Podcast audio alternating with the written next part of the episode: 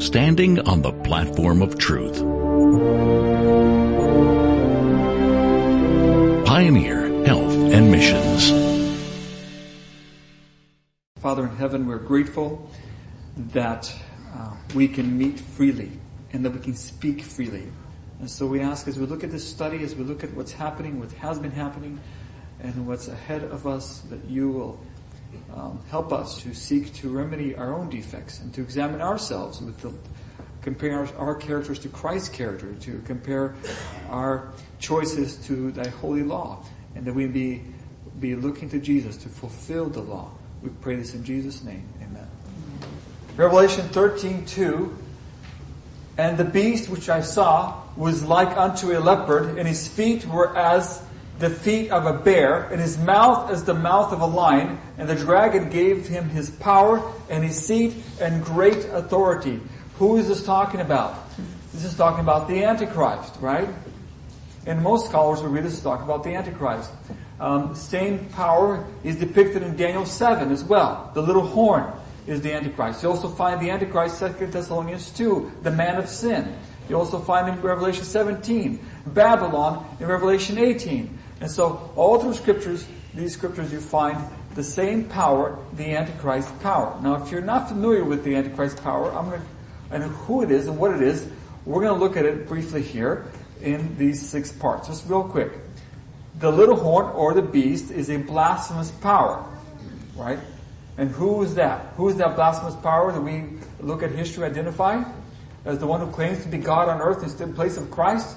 That would be papal Rome. That would be the papacy, the Pope of Rome. And it's not a person, it's a position, right? It's an office. It's a, it's an authority, it's a power. Number two, the little horned beast made war with the saints and prevailed against them. So that's what it does.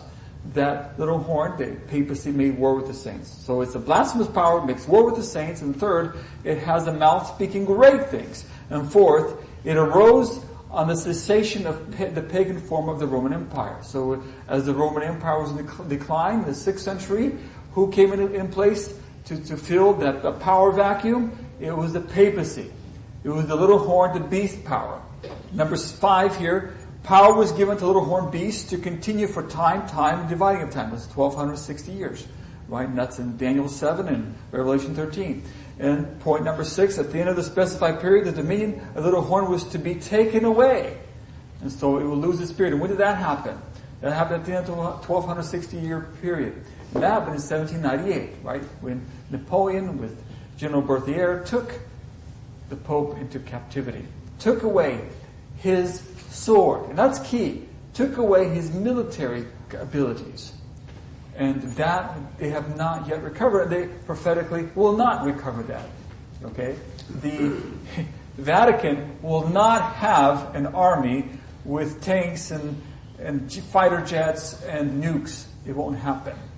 They may wish they could, but they, but they won't. And so, that's what has been fulfilled. We've seen that. And untold millions of people, of God's faithful people, have been slaughtered and martyred during that 1260 year period. And even after. Daniel 7.25 says, And of the ten horns that were on his head, and of them which came up, and before whom three fell, the three that fell, we know, were the three Arian tribes, and of that horn that had eyes, and a mouth that spake very great things, whose look was more stout than his fellows. This is referring to, of course, the superiority of the Bishop of Rome in being able to have sway, political power in the Roman environment in that of this period. And uh, it was actually greater than, say, the Bishop of Antioch, say, the Bishop of Jerusalem. He had greater influence and greater power. Why? Because he had a mouth that spake very great things, and his look was more stout than his fellows. But He had a presence. He had authority. And that authority did not come from God. That authority came from Satan. So, now, what has happened? You know, it achieved these great things in the 6th century, in the worldly sense. I mean, they were awful, really, but they were it, it achieved great power in the 6th century. So what's happening now? Well, we know in September of this last year, September 12, 2019, the Pope issued an invitation. It's called Reinventing the Global Educational Alliance. The Pope is to launch an educational pact in 2020. And that's coming in May 14th of 2020. Um, I would like to look at those things at the Global Pact. I would like to examine that in light of his encyclical from 2015 called Laudato Si. And we're going to look at Laudato Si and see what the elements are in it. But before we do that, I want to give a little bit of background. And before I give the background, I'll read this, this scripture here. Psalm 2.1. Why do the heathen rage and the people imagine a vain thing? And so, why do the heathen have imaginations that are vain? And that's what the psalmist is asking.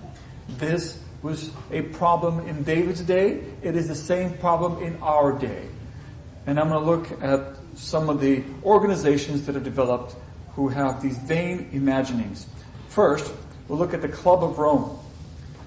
The Club of Rome was founded in 1968 by 30 scientists, economists, and industrialists that came together and they were trying to resolve the world's problems.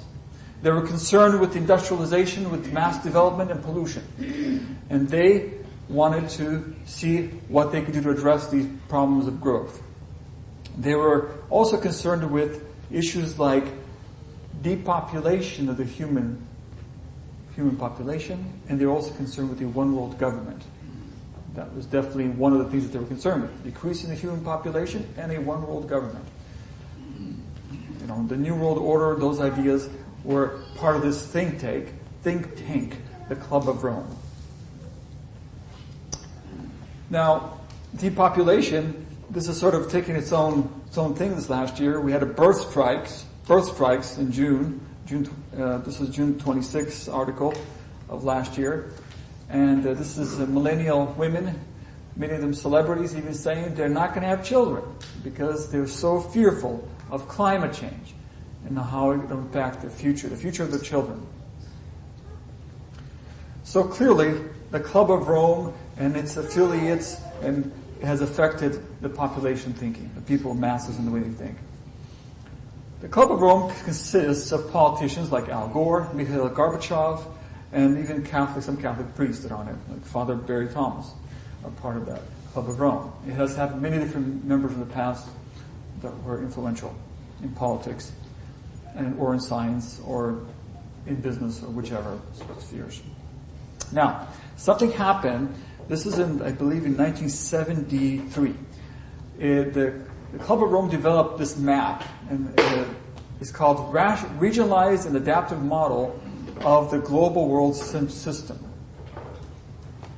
And you see there, it divided the world into 10 powers, into 10 kingdoms is what it tried to do for in the intent of establishing one world order. This is almost like an attempt to re- resurrect the ten horns of Daniel 7.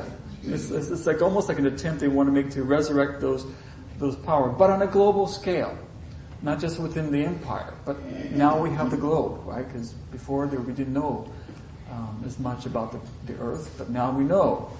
We know where everybody lives, and so now we can divide the world into sectors with all the satellites and technology and the things we have available. So this was uh, being proposed. I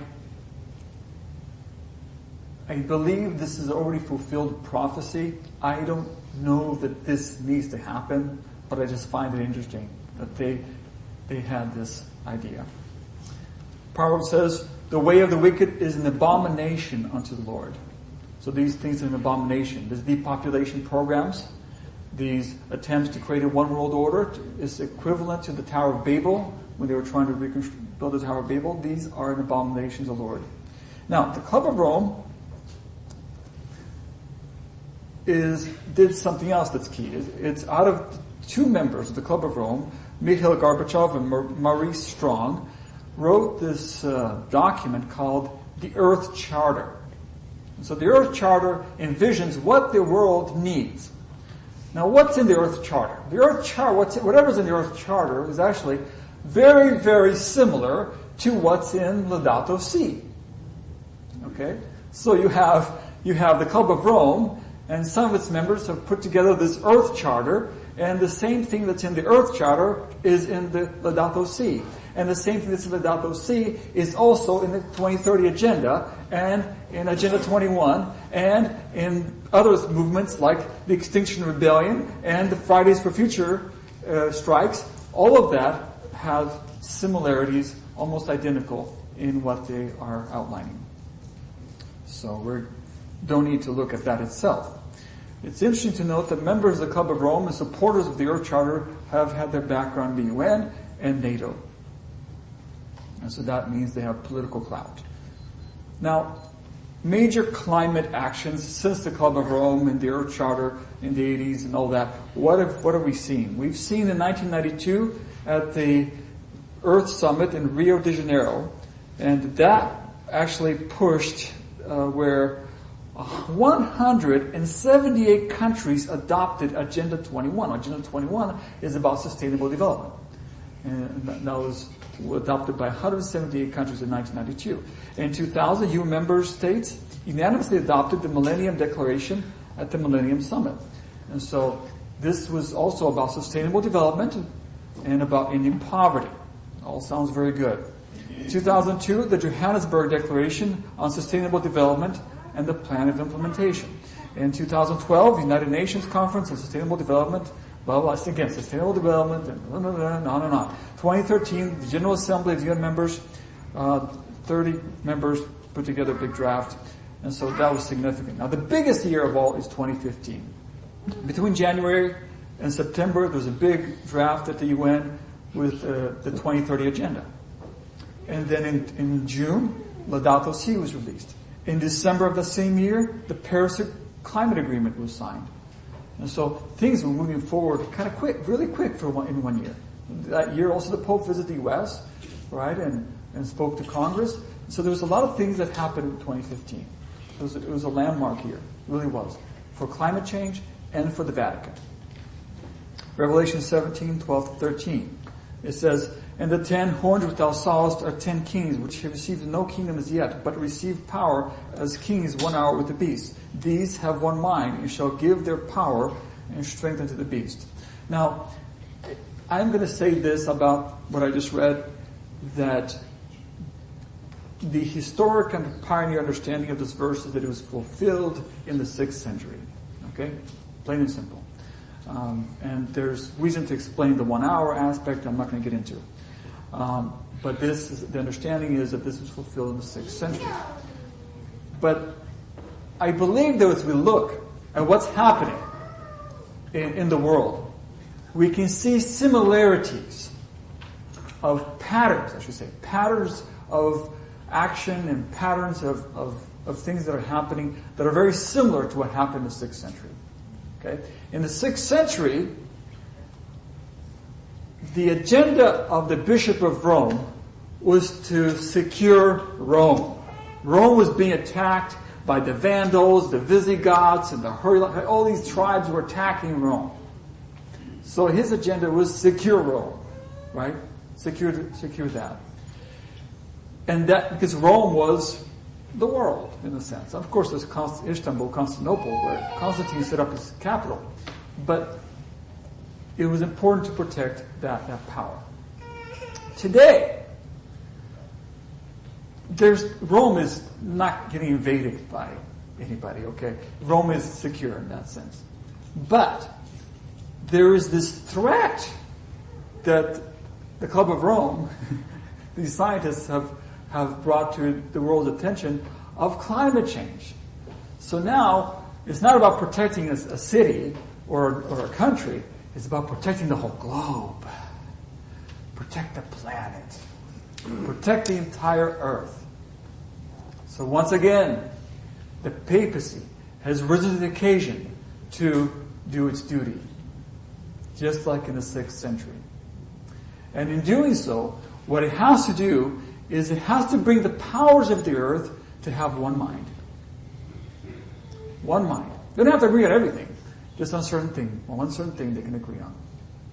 They can uh, And so this Pope Francis is very skilled at doing, at trying to bring to use climate change to bring together so that these powers, the most powerful nations in Europe, will come, will give their power for this one purpose to secure the globe, to secure the planet. And we're going to see this has some big implications um, on a lot of things. Laudato Si. Praise be to you, my Lord. There are four parts we'll look at. Number one, solidarity, the environment, and sustainable development. And so in order to do this, the Pope does this. And through his policy, he shall cause craft to prosper in his hand. Just like in the sixth century, he today does the very same thing. He has policy that causes deceit and craft, craft to prosper. And back then, it was primarily dealing with the Trinity. And today, the Trinity is, I believe, connected to it. And so is Sunday. It is connected to it. Um, well, back then, of course, they wanted to secure secure Rome. Today, we want to secure the globe. Yeah, but it's it's a different different approach. We require, Pope says, a new universal solidarity. We require what? A universal solidarity, he says. We can no longer speak of sustainable development apart from an intergenerational solidarity. What? In, not just today, in other words, we have to think about the future, about future generations. well, the, there's been a mass response to this. It's called the Extinction Rebellion in the UK. It is a network using non-violent direct action to persuade governments to act justly on the climate and ecological emergencies. They're saying this is an ecological emergency. We have to act now, they're saying. We have to tell the truth. The environment, the Pope says, is part of a logic of receptivity. It is on loan to each generation which must then hand it on to the next. An integral ecology is marked by this broader vision. So again, this it's not just today that you can be concerned about, about the future and how is the earth going to look in the future. And we see Fridays for Future. This is a move that began in August of 2018 after a 15-year-old Swedish girl, Greta Thunberg, sat in front of the Swedish parliament every school day for three weeks to protest against the lack of action on, on the climate crisis. She posted what she was doing on Instagram, Twitter, and it went viral. So the hashtag Fridays for Future climate strike spread to many students throughout the world. So now there's other students in other countries who are also protesting climate change. Because of us, Pope says, thousands of species will no longer give glory to God by their very existence, nor convey the message to us. We have no such right, he says. And Extinction Rebellion echoes the same thing. It calls the government to declare a climate emergency and it's to bring the net zero greenhouse gas emissions. So in other words, zero. You have a weed eater, that has to go in the trash. Or get recycled, do something with it. Can't use a weed eater. You have a lawnmower, can't use that. Car, definitely not. And so zero. All electric. Or something. I don't know. And this, the purpose is to halt the extinction of species. To halt the extinction of species. In, uh, in February of 2019, Lake Erie, because it was so polluted so often, it was uh, declared to be a person. And so citizens now could sue on behalf of Lake Erie. And so to protect the lake. And so it has, uh, this is part of a developing rights of nature movement rights of nature movement. It's interesting. My mind goes to pantheism. That's something I will look at in the future, not today, but it's, it's sort of interesting that uh, this is a rights of nature uh, movement. And the Pope has said in so many words as well. He says, because all creatures are connected, each must be cherished and loved with respect for all of us as living creatures are dependent on one another. Now, I would argue we depend on God and as we depend on God, we seek to help one another, to, to, to provide, to help each other, and to support one another. But we do not depend primarily on one another. And I definitely do not depend primarily on nature. I depend on the maker of nature. Of course, there's this uh, indigenous tribe. Of course, they don't believe these things in uh, Australia. And they have had passed a bill to protect this river. The Ahatupa bill was passed to protect the Wanganui River. It's as a living person as well as the Lake Erie. And these indigenous people, look, they're protesting against this river. Uh, you know, and they are, um, they have this, they believe this, the river has spirits, spirit guardians. And so they're, of course, they're, they're speaking for the river here. It says many indigenous communities recognize nature as subjects with personhood deserving of protection and respect rather than looking at it as merchandise or commodity. That's almost from the, those words are almost the same as what I read in, in the Pope's encyclical, Laudato Si. Pope also says we have to consider interdependence. Interdependence obliges us to think of one another, of a one world with a common plan. One world with a common plan. Because we're interdependent.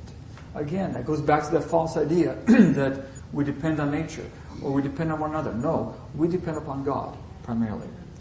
Jeremiah 17:5 says, Thus says the Lord, Cursed be man that trusteth in man, and maketh flesh his arm, and whose heart departeth from the Lord. It says, Cursed be man, that man that does this. The globalists have echoed the same idea. They said, as one Vision of Earth website says, all the people would adhere, if we had a one world government, to the same rules and be answerable to the same final authority, and all people would rely on the same institutions provide safety and services. In other words, the whole world would unite as a single country. The principle of subordination of private property to the universal destination of goods, and thus the right of everyone for their use, is a golden rule of social conduct and the first principle of the whole ethical and social order. Give up your property rights. Mm-hmm. Give up your, you know, your rights. That's what the Pope is calling for. For the universal destination of goods. Now, the question I have is why doesn't he give up? Now, the, the Vatican owns, has vast, vast holdings of very valuable real estate. Why don't they, why don't they lead the way? Why don't they start giving up their real estate rights? Pope says, the Christian tradition has never recognized the right to private property as an absolute or inviolable and has stressed the social purpose of all forms of private property. The Bible says, For the poor shall never cease out of the land. Therefore I command thee, saying, Thou shalt open thy hand wide unto thy brother, and to thy brother, and to thy poor, and to thy needy in thy land. So it doesn't say to give up your property. It doesn't say that you know that you give it up, but God asks us to give and to help those in need. I find it interesting here. I want to make a comment, and this is from Max Weber.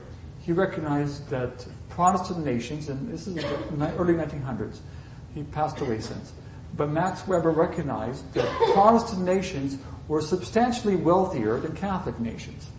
All the Catholic nations are in the red. All the whether it's South America, South America, uh, or whether it's Spain, or whether it's Portugal, they're, they're not doing as well as, as the other nations are doing, as the, the ones that have Protestant roots. So Protestant nations uh, actually have dealt, my point here is they've dealt with these issues relatively better, I'll put it that way. They haven't been great. I'm not saying they've met the biblical ideal. That's, that's not my point. But they've done a whole lot better than Catholic nations have done. A whole lot better.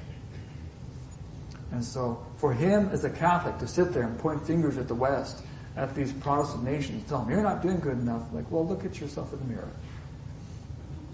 You've done a lot, lot of evil with your system of indolence and lack of industry, your system of, of false doctrines, and, and, and this socialist idea of take from the rich and give to the poor. This has impoverished many nations. He, John Paul II, clearly explained that the church does not indeed defend the legitimate right to private property, but she also teaches no less clearly that there is always a social mortgage on all private property in order that the goods may serve the general purpose that God gave them. So, your private property has a social mortgage. So if they deem that you don't, that they need it from you, they can take it. You shall not do unrighteousness in the judgment. Thou shalt not respect the persons of the poor, nor honor the person of the mighty, but in righteousness shalt thou judge thy neighbor. The Bible tells us not to unrightly give preference to the poor. We are to give, we are to deal justice and fairness to the poor, but not in a just matter. Proverbs tells us, better is the poor that walketh in his integrity than he that is perverse in his lips and is a fool. Many in the world read the change in property right laws. This is interesting. This is from a website called VOX, Voice, Latin for voice. Better land man- management can limit climate change, but it means taking on thorny issues like land tenure and dietary change. The Pope says your property is social mortgage. And this article, this is a, this is a secular article saying that uh, we need to take on issues like land tenure. You know what tenure is? It means that there are conditions under which you can occupy what you own. And if you don't meet the conditions, well, you lose it. It's not yours anymore. Right? Land tenure. And so they take on that and dietary change. Now, out of this has also been born this whole vegan movement. There's something else that, that's developing as well along these lines. And there's a, a, a farm called Protifarm. It raises a species of beetle called buffalo beetle. It raises the larvae for production into insoluble powders that can be mixed up into items like nutrition bars, sports drinks, and also into tofu-like protein, cake-like, right? And it can be cooked or grilled like meat. So you can put in your burgers. So you can take that larvae, turn it into a powder, you can uh, serve it as protein. Protein. Anyway, this is some of the ideas that save the planet that are out there. And that's from the UN, by the way, one of the experiments. Another uh, website talks about the climate crisis like a world war. So let's talk about rationing. They're talking about ways to ration, just like in a war, so we can start limiting. So they're, they're trying to introduce these ideas, right? And remember, where did this come from? This was with the Club of Rome, in connection with the Vatican, the Earth Charter, and now it's spilled into the, the the Extinction Rebellion, Fridays for Future, and it's affecting all the media outlets as well. The article here talks about rationing not only in terms of food, but in terms of gasoline and air travel as well, rationing your travel. And there was actually another article I read about some celebrities who are from the UK who are considering quitting their jobs so they can uh, not travel as much because with their jobs they have uh, green cards and they've been traveling to the U.S. to do their Hollywood stunts, and then they go back to to UK back and forth. Too many air miles, too much too much pollution they're releasing. So there's some of them are considering, you know, giving up their jobs. Right? Universal solidarity. The common good. We read how through his policy also he shall cause craft to prosper in his hand, and he shall magnify himself in his heart, and by peace shall destroy many. And so he's doing it. Just like he did in the sixth century, he's doing it today. One authority source of oversight and coordination is the law, which lays down rules for, for admissible conduct in light of the common good. He also says, because the stakes are so high, we need institutions empowered to impose penalties for damages inflicted on the environment, but we need also personal qualities of self-control and willingness to learn from one another. And so we need to uh, be willing to give up things, and we need to be able to, you know, make, make way for the common good, for the common good. Well, this has hit our, us as well in California. You, you, I don't know if you're aware, but the last two governors have a heavy background in Jesuit education. Governor Brown was actually wanting to become a Jesuit priest. And he switched course and went into politics. Governor Newsom, he was trained at a, at a Jesuit university. This is affecting our state as well, is what my point is. And so, uh, indoor, indoor water use standards are being coming in. And so the whole idea is that by I think 2023, they want each household to only use 55 gallons per day, per person. Well, no, not a household, per person. Each person, only 55 gallons. And if they don't, then the water district gets fined. And if it's not a drought, it's about $1,000 a day they're fined for not meeting the quota. If it's in a drought situation, the water district will be fined 10000 And do you think that the, the water district will take those fines and not pass them on to you as well? Yeah. So the common good. So shorter showers for the common good. Drink less water for the common good. Don't water your lawn for the common good. Finally, our fourth point. A one world political authority.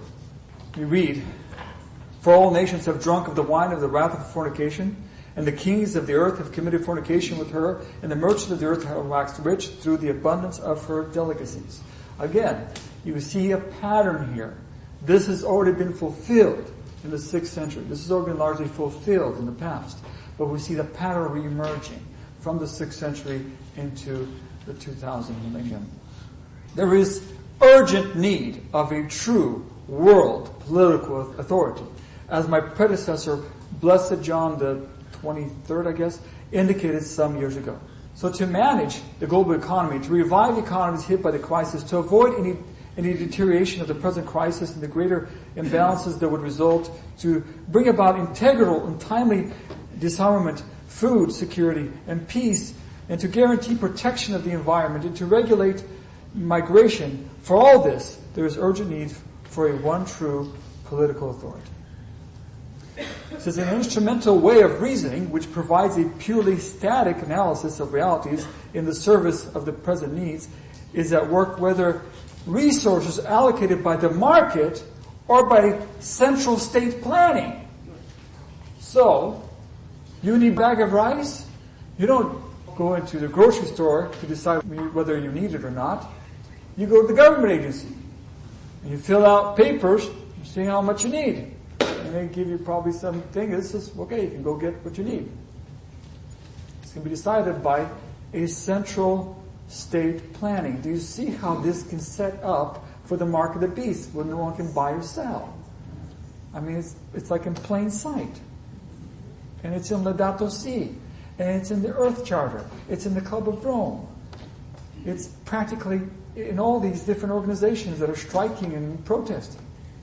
They're basically begging for this. What's stopping them? What's really stopping them right now? We'll look at that. It's the Lord, really, but there is also the United States in its role right now.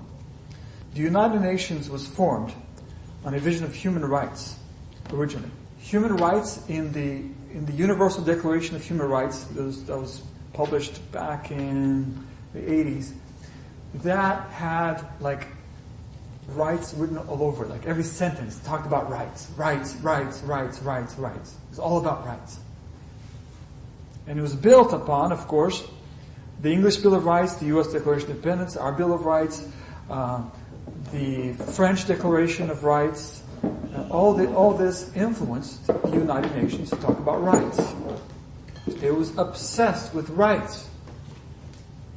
But since 2015, the 2030 agenda, the focus has shifted away from rights. In fact, the word rights, according to one person from reading that 2030 agenda, the word rights is not hardly even found there at all. You don't even find the word rights. What's the focus of 2030 agenda now? Meeting needs. Meeting needs. That is taking center stage. Your rights, I don't know about what's that mean. Do you need something? Maybe that we'll talk about that. But not your rights. So you see how this can infringe upon you, the way you worship? This can easily transfer into how you worship and how you can do buying and selling. Very quickly. The 2030 uh, agenda says, one person says, never discusses incompetence and corruption. The document portrays a sincere world where all those in power want to help humanity, despite the daily evidence of selfishness, corruption, murderous intents, devilish manipulations, thefts, personal immoralities, hatred, utter depravity of many government leaders in every country in the world and among leaders in, in business. This is a Christian commentator talking about the 2030 agenda. You know, it's assuming that all these leaders are going to be these benevolent people who are going to care about everyone. Ignoring the fact that today we're just rampantly corrupt all kinds of murders, all kinds of immorality, all kinds of theft and, and, and killing that's happening among, among, the world leaders. That's being ignored. No, give them power because they will, uh, they'll take care of your needs. They'll meet your needs. This is interesting. Um, recent from December 20, 2019. This is the Antonio Guterres. He is the UN Secretary General. He says, I'm delighted to have met His Holiness Pope Francis. He is a messenger of hope, dignity, supporting human rights, refugees and immigrants, and building bridges between communities. He's a champion for the protection of the planet. We need his moral voice more than ever. I'm glad, Mr. Guterres, you mentioned rights there, but that's sadly lacking in Laudato Si. The focus is on needs. The focus is on solidarity. The focus is on interdependence. The focus is on the common good. The focus in, in there is on the one world government. That's what, that's what he's interested in. And we want to make him the moral authority. Revelation 13 says, And they worshiped the dragon, which gave power unto the beast. And they worshiped the beast, saying, Who is like unto the beast? this is developing, and what's happening is that they are all having this one mind, like in Revelation 17. They're all coming to one mind, and the one thing that's united them is the, the, the state, the health of the planet. And so they're, they're developing this one mind. But this round, in this round, the papacy cannot recover like it did in the 6th century, cannot, cannot grow into power, come into prominence like it did in the 6th century. Not possible. To do it, it, this round, it needs more than the Club of Rome. It needs more than the Earth Charter. It needs more than the Extinction Rebellion. It needs more than Fridays for Future. It needs even more than the UN this round. This is what it's lacking, actually. It's lacking, they can't say this. They can't say who's able to make war with him. They can't say that today. So what do they need? They need the U.S. The U.S. is the most powerful military in the world. It's very widespread strategically, has more bases than anyone in the world, um, more widespread influence as well. So that's what it needs. It needs the U.S. The Pacific tone, this is why it says, of Rome in the United States does not imply a change of heart. She is tolerant where she is helpless. She is tolerant where she is helpless. Revelation 13:12. This is what she needs. And I beheld another beast coming up out of the earth, and he had two horns like a lamb, and he spake as a dragon. This is the United States. The United States is this lamb-like beast that came out of the earth. It is like a lamb. It's Christian. It has many Christian aspects to its to its description, the way that it speaks, and the way that it conducts itself, the way that it does things. But it speaks like a dragon ultimately. And this lamb-like beast exercises all the power of the first beast before him, and causes the earth and them which dwell therein to worship the first beast, whose deadly wound was healed. We're very close to that. We're not far. Now it's true that our, our president does not agree with the climate agenda and immigration and other issues with the Pope. That's true, but that doesn't mean he doesn't respect Catholicism. He has a high regard for people like Steve Bannon. He has a high regard for um, for that that conservative side of Catholicism and the religious right. And it's Protestant America. It's they're the ones who will give power to the beast. And the Pope's agenda to meet in May of 2020 of this year is to actually to a global pact on education is to affect the young people. And evangelical young people, I read one article, they're already being impacted by these things, by the climate strikes, by all the things they hear at school. They're already being impacted, and they're already sympathetic to climate change ideology and goals. So Satan is gathering all the powers to have one mind. What does the Lord want from us now that we're in 2020? We looked at all the things that have happened, how Satan has rallied his people to have one mind. What does the Lord want from us? Philippians 2 verse 2 says, Fulfill ye my joy, that ye be like-minded, having the same love, and being of one accord, and of one mind. You know, we've looked out there quite a bit in this message. What I want, I think what each of us needs to do is we need to compare ourselves to Christ. We need to look in the mirror.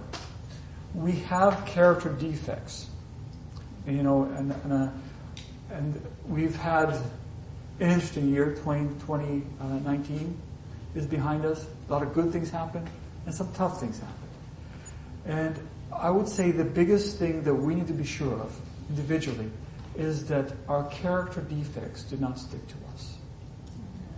Because if they do, we will never be of one mind. We will never be of one accord. We will never be united as the world is. And we will be in this world a whole lot longer. God can keep putting in people who disagree with the Pope on many things and delay the time for us to stay here longer. But we need to look at, the mirror. We need to examine our characters. We need to ask the Lord to show us our defects. And we need to not run away from those defects, but deal with them. Bring them to the Lord and ask them to remove those defects from our lives. Standing on the platform of truth. Pioneer Health and Missions.